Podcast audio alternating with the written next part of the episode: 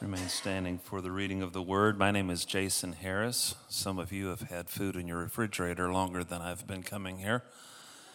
You probably need to do something about that, by the way. I've been here a couple of months. Reading is from Genesis chapter 5, verses 21 through 24. When Enoch had lived 65 years, he fathered Methuselah. Enoch walked with God after he fathered Methuselah 300 years and had other sons and daughters. Thus, all the days of Enoch were 365 years. Enoch walked with God, and he was not, for God took him. You may be seated.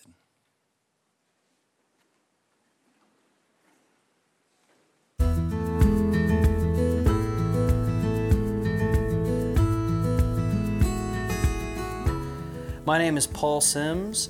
I serve on the worship team and in youth ministry, and I've been serving at MBC for around 10 years. I believe that Christ like a servant, I mean, it can be quick and easy. I think the decision to do it, it really depends on, you know, how you view helping others, but um, often it can be inconvenient if someone asks you to do something when you really weren't prepared. You know, if you're in a hurry or you know you got to go. You're taking in the groceries or someone and someone asks for help so it can be inconvenient but i think as a follower a lot of times it needs to be first nature you know. What what would what would what would i like someone to do for me um, you know that they're asking me? So if some i would like someone to help me if i was in need and so i feel like servant or helping others out should be something that is quick the first thing you think of. I, I think that you can't decide to serve and then be I can't you can't halfway serve. You have to go in with your full heart and your full commitment, and you have to make sure that it's something that you are ready to commit to. Um, if it's something that you're really interested, you're really considering, then um, of course I would encourage them to talk to the appropriate person that is above that ministry or part of that ministry, or maybe talk to someone who's already involved in that ministry to kind of help them understand what exactly is going to be asked or required, and um, of course, pray for them. Oh, yeah. Good morning. Good morning. If you have food in your refrigerator more than two months old, you better do something about it, okay? I mean, gee, thank you, Jason. Man, so if you haven't got to meet Jason or Carmen, please do that. They've been coming a couple months now, and it's just exciting to have them around and been getting to know Jason and known Carmen a little while longer, but getting to know Jason as well. So really encourage that. I love Paul's testimony um, about serving. If you don't know Paul, uh, a few years back we were um, moving in a, a, guy named Kevin who was going to be our children's director, and so we're moving some stuff in. It was the staff. Greg was there, and some of us others, and we're trying to move this stuff in. And right across the hall. Paul uh, was there, and Earl, this other guy named Earl Kendall, was also staying there at the time, but it, Kendall wasn't there that day. And they looked at us and they go, uh, Do y'all need help? And being older, we never turn away young help. And we were like, Sure. And so they started helping, and we started sharing about Mansfield Bible Church. And they were in college, neither one of them were married. Uh, I think uh, Paul had just gotten a job here in MISD as a teacher. And so they ended up coming and being a part of our small group. And uh, I had a college group at the time, and uh, they were uh, came and got involved in that way. That way, and then Kendall met Tamara, and Paul met Kelsey, and they've been here ever ever since. What a joy! That's what happens when you're part of a family. You know, I say that a lot. We are God's people. We are a family. We're learning how to follow Jesus together. All of those things are so true because it reminds us of the value and the importance of understanding the unity that we have through Jesus and the Spirit that dwells within us, and the unity that we have that God would use us in our community for His glory and His purposes. And so, as we join together and as we work together, as we learn to follow Jesus together, those things begin to happen. So, last couple of weeks, we've been focused on find your place. Well, we're going to continue to do that. You don't have the tables out there this week, but you can still uh, sign up for things if you want. There's a card in your in your chair in front of you. You can use that. There's a list of different areas where you can serve. Um, there's signs out in the lobby uh, where you can go up to and do the QR code and it'll take you to those particular ministries. as well as you can go to our central hub. Anybody can help you there. If you see something you'd like to do that's not on this list, go to the central hub. We'll, we'll find a way because we're going to continue talking about finding your place. We're going to move into a place where we're going to start talking or looking at different characters in the Bible. Uh, Enoch, as, as Jason just so wonderfully read for us, we're actually, our passage, we're going to be in chapter 11, but I wanted you to, to read that passage in Genesis chapter 5. When I was 17, 18 years old, I went into where I was committed to reading through the scriptures. And, you know, typically what happens when you get to the genealogies, right? Like that was the genealogy of Seth the line of Seth, so you jump from four right into chapter six, and you miss all this wonderful information that's really important. So I was forcing, I hate using that word because it implies an, an attitude towards God's word that I probably shouldn't have, but nevertheless, I read that section and I got to those verses and it blew me away. Here I was, I was, like I said, 17, 18 years old, and I'm reading about this man who walked with God for 300 years. Just like, man, 300 years, you got to be kidding. And I remember I was sitting there at 17, 18 years old and thinking, now I'm trying to do this for like 80 years. If he can walk with God for 300 years, why can't I do it for 80? And I remember it had such an impact on me that if you were to ask me to this day who my Bible hero is, I would go immediately. I, I, know, I know the proper way to say his name is Enoch. I always say Enoch because how do you knock a guy that's walked with God for 300 years, right?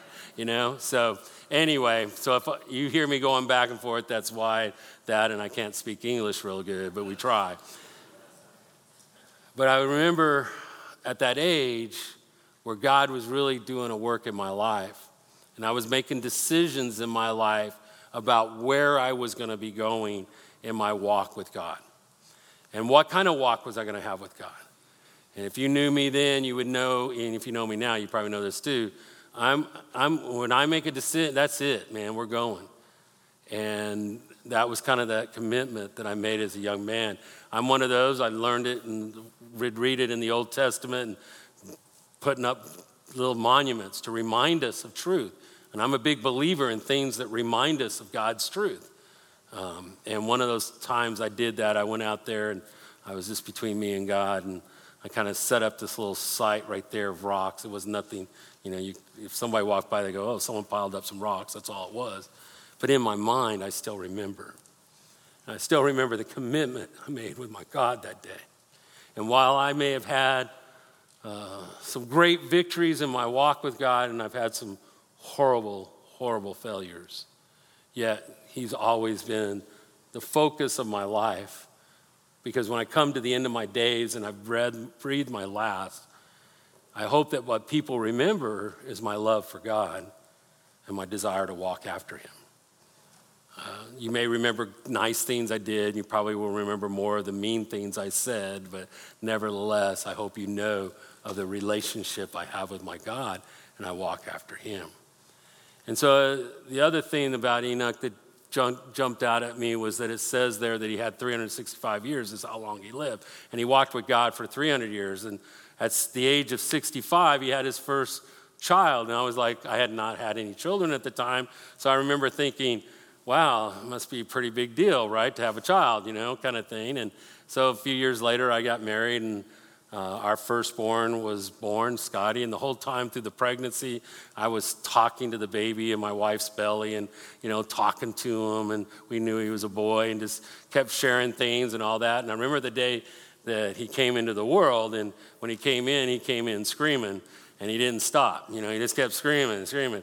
And I'm trying to hold my wife's hand and, you know, to support and so forth. And, and uh, my, he had a little bit of jaundice, so they were setting him under the lights, and he's laying over there, and the nurse is handling him. He wouldn't stop, stop screaming, and finally the nurse said, "Hey, Dad, you want to come over here and uh, and talk to him?" And I said, "Yeah, sure." And I'll never forget. I went over, started talking to him, and he just went really quiet.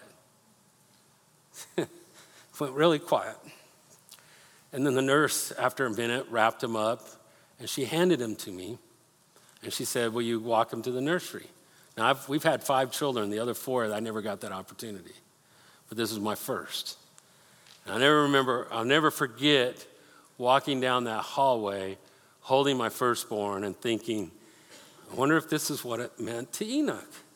Because God, this scares me to death, this child, you know? So he's my Bible hero. And he's somebody I want to talk about this morning because there's some things that we learn about Enoch, number, namely, that he was a man that pleased God. If you will, take your Bibles, turn to Hebrews chapter 11. And we'll, want to read verse 5.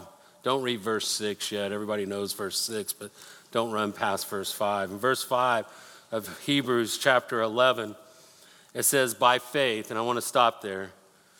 Every, since starting in really verse 3 all the way through, it's kind of this by faith, by faith, by faith. So I want you to understand that Enoch was a man of faith. We're going to be talking about faith this morning. And it says, by faith, Enoch was taken up that he should not see death, and he was not found because God had taken, uh, taken, uh, had taken him. I always find that amazing. Uh, there's only two that we know of in Scripture Elijah and Enoch. And then it says this about him Now, before he was taken, he was commended as having pleased God. And as a young, as a young person, when I began to read these passages about Enoch, and I remember going and reading that, that, that phrase right there. I remember, wow, he pleased God. How does a person please God? Because so many times we think of how we please God by what we do. Like if I, if I feed the poor, I did good. If I help somebody in need, I did good. If I overcame sin in life and I did it, I felt feel good. And we would think, oh, obviously God is pleased with that, right? And there's a lot of people that do good that do not have faith. Because it says with us in the very next phrase or the very next verse, without faith, it's impossible to please God. Because it's by faith that we walk, it's by faith that we move, it's by faith that we conduct our way of life. Faith becomes everything. Faith is a way of life. Faith is everything that we have as believers. Faith allows us to see this world in a way that others without faith can't. Faith allows us to see past the temporal and to see the eternal. Faith allows us to see the building of God and what He's doing in the lives of people in this world. Faith allows us to see His hand, for it is impossible. And that's what verse 6 tells us. And without faith, it is impossible to please Him. For whoever would draw near to God must believe that he exists and that he rewards those who seek him. You see, it's impossible to please God without faith. Faith is absolutely a necessity if you're going to walk with God. If you came in here this morning and you came and you, you're like, man, I'm wanting to grow. I'm wanting to learn how to follow God. I'm wanting to seek after Him in all my ways. I want to know Him. I absolutely want to know Him. You cannot do that without faith.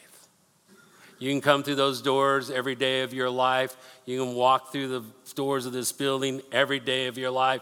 You can feed the poor every day of your life. You can do and do and do, but if there's no faith, you're not walking with God. I'm waiting because I thought there would be an amen there. Amen. Sorry, I'm having one of those days. Without faith, it's impossible to please Him. Why is this so important to understand? Because some of us, last in the last couple of weeks, we just signed up to serve. In fact, out of the last two weeks, if we were to take the collective of the attendance, that we had cards come in, either people signing up to serve or who are serving, we, we, we were right at about 43 to 45%. Yeah, I was pretty excited about that. And then I started thinking, but Lord, didn't you say your whole body? Because it takes faith to step out, doesn't it? There was one of my good friends here said last week, said, you know, I, I signed up, but I was really kind of apprehensive because I was really one of those that was thinking, can God really use me? And I was like, yeah, he can. Why? Because by faith, you believe God will use you. It's by faith that Enoch was able to please God because of his faith. And he became an example to me, somebody who I constantly am reminded of when I feel like coming to the end of my rope, when I feel weary, when I feel to a place that I'm not sure about the next steps. It's, it's faith that sees me through. It's faith that allows me to see the hand of God in a way that I couldn't see. It's faith. It allows you to see what God is doing rather than just to see what's visible. It's how God begins to change us and work in those areas of our lives. It's how God takes somebody who, who the world doesn't even credit and changes the world. It's by faith. It's by faith. The author of Hebrews in chapter 1 begins to describe what faith is because that's one of the things I begin to ask well, what does it mean to believe? What does it mean to have faith? In verse, 11, verse 1 of chapter 11, it says, Now faith is the assurance of things hoped for and the conviction of things not seen. It cleared it all up, didn't it? yeah, your laughter reveals, right? So, in order to begin to understand what the author of Hebrews is saying here, we need to understand context. So, when we look at the book of Hebrews and we see the context of Hebrews, we see that, we see that there were Jewish people the, the believers who were coming under extreme persecution. They were being dragged out, made fools of, their property was being taken. It was harsh, it was difficult. You got to remember at the time in Rome, Rome recognized Judaism and it recognized their leaders. In fact, what Rome would do is when it took over an area, it take their people and have them run or, or govern their people. And so, as long as everything was going fine, they lived in relative peace. But if there kind of rose a movement under there that was clashing against the government or clash, clashing against their leadership, Rome would just come in and immediately remove them and put other people in. They knew this. That's why sometimes you see the Jewish leaders responding to Jesus the way they did, because they were more worried about their income and their position and their authority rather than the truth of what God was doing through his son, Jesus Christ. A good reminder for us. But as Christians, they were not recognized by Rome. And so, therefore, per- persecution was growing rampant. And, and, the author of Hebrews is writing this, where we're getting this message from Hebrews to remind them not to shrink back. Why? Because they were starting to go back to Judaism, even though they had demonstrated faith, even though they had gone through great persecution already. They were now growing weary, they were losing endurance, and they were starting to go back to Judaism, walking back, walking away from faith. And so the author of Hebrews, in that context, he begins to write this. So look back in chapter 10, verse 32. Let's get the context. In verse 32 of chapter 10, it says, But recall, he's telling them, recall the former days when after, when you were enlightened, when you heard the gospel, when you knew the gospel, you endured a hard struggle of sufferings, or with sufferings. The word struggle there means conflict. It's often used in the context of, of kind of an athletic contest where there's a tremendous struggle going on. And they were struggling with these sufferings. In verses 33 and 34, it begins to describe some of these sufferings. Verse 33 says, Sometimes being publicly exposed to reproach and affliction, and sometimes being partners with those so treated. For you, verse 34, for you had compassion on those in prison, and you joyfully accepted the, uh, the plundering of your property, since you knew that you yourselves had a better possession and an abiding one. So, what's happening here is, is the author of Hebrews is reminding them remember those days when you were suffering persecution, when you cared about those who were in prison, when you cared about those that were struggling. And even though you were being plundered and your property was being taken and it was costing you greatly, you joyfully accepted it because you looked at a better possession that was yours. It was a better possession in Christ and what God had planned. See, what faith does, what faith does is it helps you to see past the present. It helps you see the eternal picture. No different than Moses rejecting the riches of this world and seeing a city, the city of God, and rejecting it and by faith believing. And so it's the same picture here. He's calling them, he's calling them back, he's reminding them to remain in the possession, this abiding possession they have. Verse 35, he says, Therefore, do not throw away your confidence, which has great reward. Don't throw away your confidence. Don't throw away your hope. I often define hope as a confident expectation. It's a certainty that I believe that God will do exactly what He said He would do. My hope is in Him, my confidence is in Him. And he's telling these, he's telling these, these Jewish believers who have gone back, going back to Judaism, he's telling them, don't throw it away. You need to regain your confidence. Don't throw it away. In fact, that idea of throwing it away is the idea of just kind of like trash, just throwing it down as if, as if it's worthless. Don't do that. Don't do that, dear believer, this morning.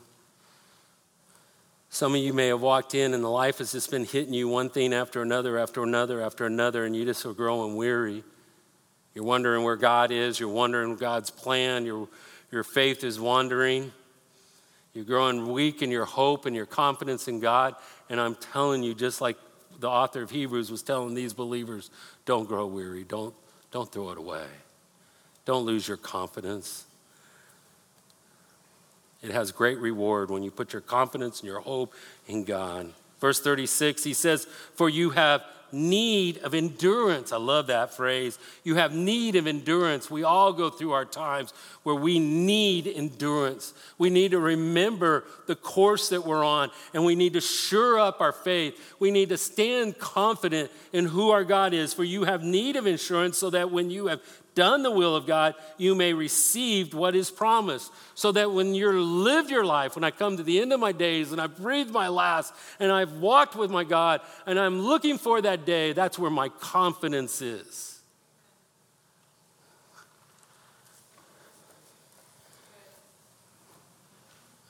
Dear people of God, I'm going to say some here, and some of you might not like it, okay?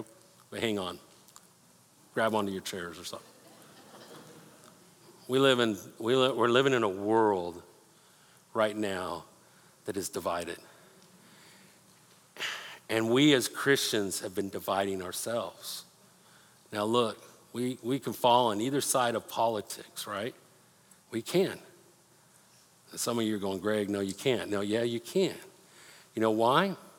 Because my hope is not in my politics. My faith is not in who my president is. Now, do I belittle voting? Absolutely not. I am, I am as committed to my country as a citizen of this, of this country, right? But my hope is in Christ, it's in God.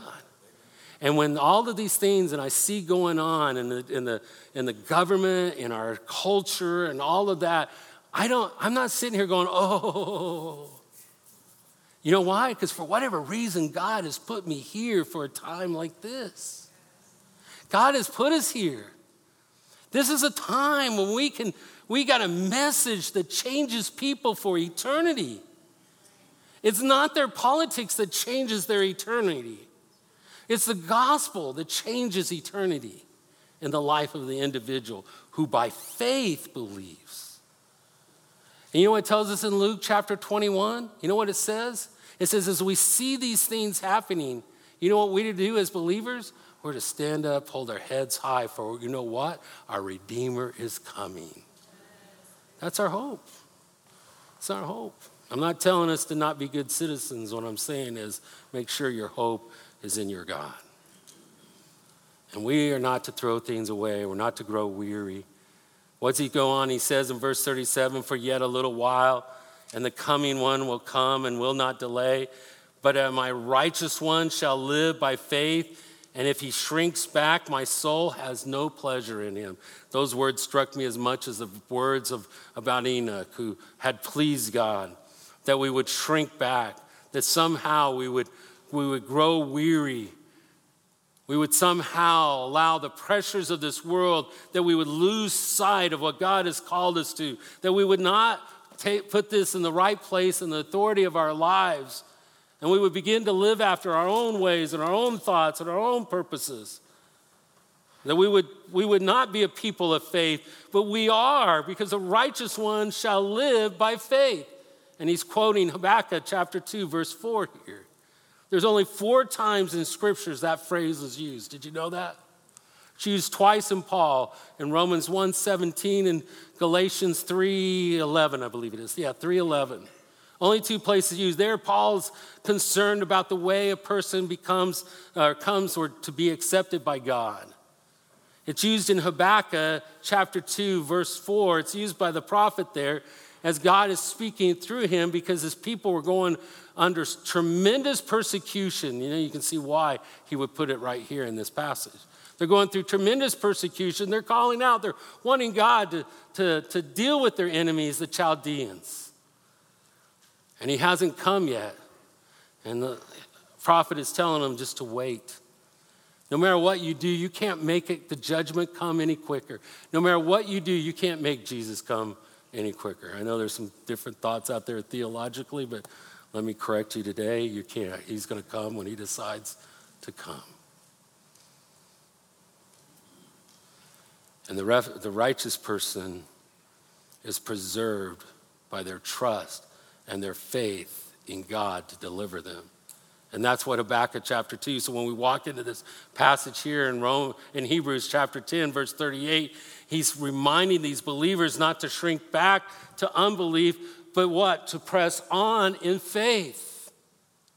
Because the righteous one shall live by faith. We must wait patiently for him. Though the persecution may be more than I can take, and the pressures and the weight of the world seems to be so much, or to wait. And the author wants to encourage him to press on. In fact, that's what he says in verse 39. He says, But we are not of those who shrink back and are destroyed, but those who have faith and preserve their souls. We are not those who shrink back. Faith and shrinking back are opposed to each other. You can't have faith and shrink back at the same time. It is important for us to move forward in faith. So when he walks in verse 1 of chapter 11 and he says, Now faith is the assurance of things hoped for, that word assurance literally means a substructure. It's like right here, I'm standing on this little stage. It's, it's a structure in which I'm standing. So the faith is my structure in which I stand in my spiritual life. We talked about it a few weeks ago faith alone, remember? Justified by faith. The means in which I receive what God has done is by faith. I stand here today with nothing in my arms that didn't that make me righteous in His sight other than my faith to believe that He's going to do what He said He's going to do. Amen. It's by faith. And it's no different for my salvation and believing in Him than in my walk with God that we understand that it's our faith that is our substructure that holds us up to believe in a God from everlasting to everlasting, the King of kings, the Lord of lords, the one who speaks and is the one in all of his glory and majesty, and he alone is God. It's in him that my faith is, and that's my substructure in my walk after Christ. It's my confidence to understand, that's what it says in the next phrase, to understand that the, the things I see are not the end, but it's the things that are visible, invisible because I understand what God is doing. So I'm able not to see just the wall, but I'm able to see past the wall that God has for me. That my faith has brought me from death to life, even though at times this body of sin seems overwhelming. Yet I know the victory that I have in Christ. To see that, I see it by faith. And when I serve Him, I see and understand it isn't my abilities or my strengths, it's faith in Him. It's faith. I don't stand before you today because I think I'm a great speaker. I don't stand before you today because I think I've been I have this special gift. I stand before you today in faith believing that God's Spirit will speak to your hearts today because of His Word. It's all we have. And it's no different if I believe in the, that to be true than if I believe that God's called me to minister to children and I can go and minister to those children. It's no different. It's no different. You see, the constant is faith. That's what he says in verse 2 For by it the people of old received their commendation. It's no different than those if we go back to Abraham who believed God, where we see Elijah, where we see Elisha, where we see King David in all of their failures, but still believing by faith. You think the great moment of faith is that, that the Red Sea parted? For me, you know what the great moment of faith? I've said this before, some of you may remember. That's when he held up his arms and believed God would do it. In the last part of chapter 11, there's those it talks about who ended up in, in caves, who were beaten, who were cut in two, who lost everything in this world. And it says they did that by faith. And you know what it says about them at the last part of, I think it's verse 28? You know what it says? Of which this world is not worthy. Of which this world's not worthy. By faith. It's by faith. Look at it in verse 11. He says, By faith, and this is where he starts at. By faith, we understand that the universe was created by the Word of God so that what is seen was not made out of things that are visible. I love the phrase, the very first phrase when he says, By faith, we, all of us, you have faith, I have faith.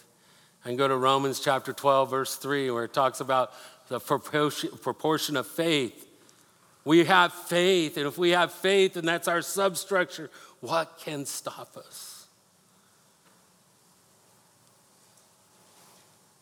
I mean, is our, is our community too, too big? Your God's too small, or your faith is too weak. You see, it's by faith that we please God. It's by faith that we understand that He exists and He will reward those that seek Him. It's by faith that over and over again in this chapter, that the author of Hebrews lists the great victories that are taking place, the great moments of faith that we think somehow it was for them. No, it's for us too, that we by faith. I mean, remarkable that Israel would walk around this town called Jericho, you know, with all these walls. And we think it's the great greatness of God that the walls came crushing down. But what amazes me is each day for seven days they walked around the city you know, I'm thinking about the second or third day, I'd be kind of going, hey, Joshua, are you sure you got the message right? You know, I mean, are we supposed to do this seven times? Are you sure? I mean, can you imagine the people in Jericho laughing as each day they walked around the city? And then here comes the seventh day, and he tells them to shout. You know, is that how you would have shouted? Or do you, by faith, knowing that your God is all powerful, and you scream out and you shout, and the walls come down. Great moment of faith wasn't the walls coming down, it was each of those seven days that they believed God. Were Noah. I mean, Noah, can you imagine Noah? They, had, they had never seen a flood. He's building a boat on dry land. This wasn't a one year project, by the way. It was, I think, like 80 years. I don't remember if somebody remembers that. 120, thank you. I knew somebody would know. 120 years, he's sitting here building on a boat. I'm struggling to try to get through 70 years, you know? By faith. By faith. That's why when you, when you step out and you begin to serve God, it forces you to step out by faith. And that's where you begin to see God work. We all want to have faith for our salvation because we want heaven. We want to have faith for the righteousness of God because we, want to, we don't want to live in sin. We have faith for the goodness of God because we want goodness in our lives. But when we have faith in God and understand He's given us the ministry of reconciliation and we begin to step out by faith, then we get to really see, man, some amazing things of our God. I think of Jerry and Ann. Sorry. They were volunteers in our adult, they were adult volunteers in our youth group. And man, they stepped out in faith and God used them in such a powerful way. Jerry married Lydia and I. To this day, I still text with him. He's like a second dad to me. The impact that he had because he simply stepped out by faith, believing God would use him. He had all the reasons to think why maybe not oh, they're not going to like me, I'm not really cool, all of those kinds of things. But by faith, he stepped out and God used him.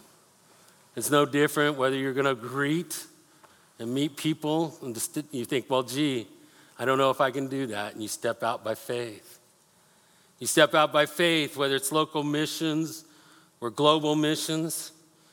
You know, we've been talking about, we mentioned that we got a missions trip that Greg's going on here in November to Pakistan.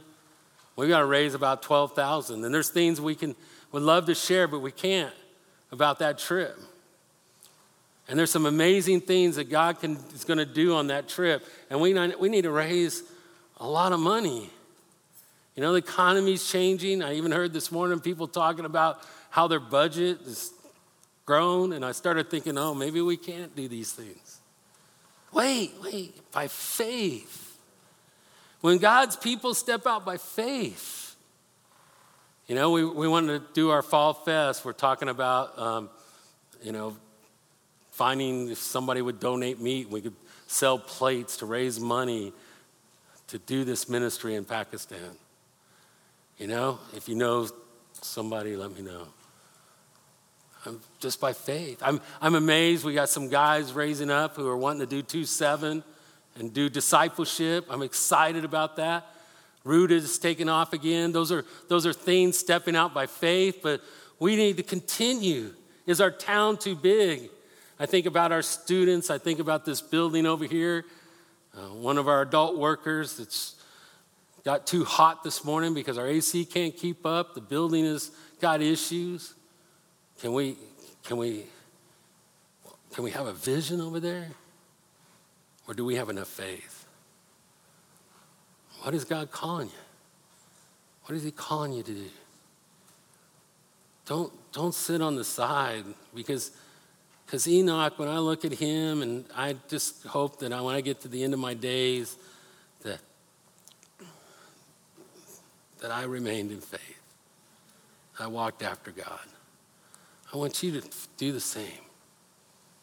I'm challenging you, every one of you in here. Maybe you wandered in, this church thing isn't necessarily your bag of tea. I'm asking God's Spirit to move in your heart and to change that. Don't have a hard heart. Have ears that are ready to hear. Let us be a people that step out by faith, believing in a God, not in our abilities, not in our resources, not in our capabilities, but in an almighty God who from everlasting to everlasting is the King of kings and the Lord of lords, and that is not changing, by the way. And we are his people. And we need to walk by faith as his people to challenge a community with the gospel. We're less than 1% of this community. I was going to break it down even more, but I decided I wasn't that good at math. Is our community too big for us to reach? Is our community too big for us to minister to? Is our hearts too bitter? Can His love break down our hearts, our division, that we might take forth the ministry of reconciliation, the gospel?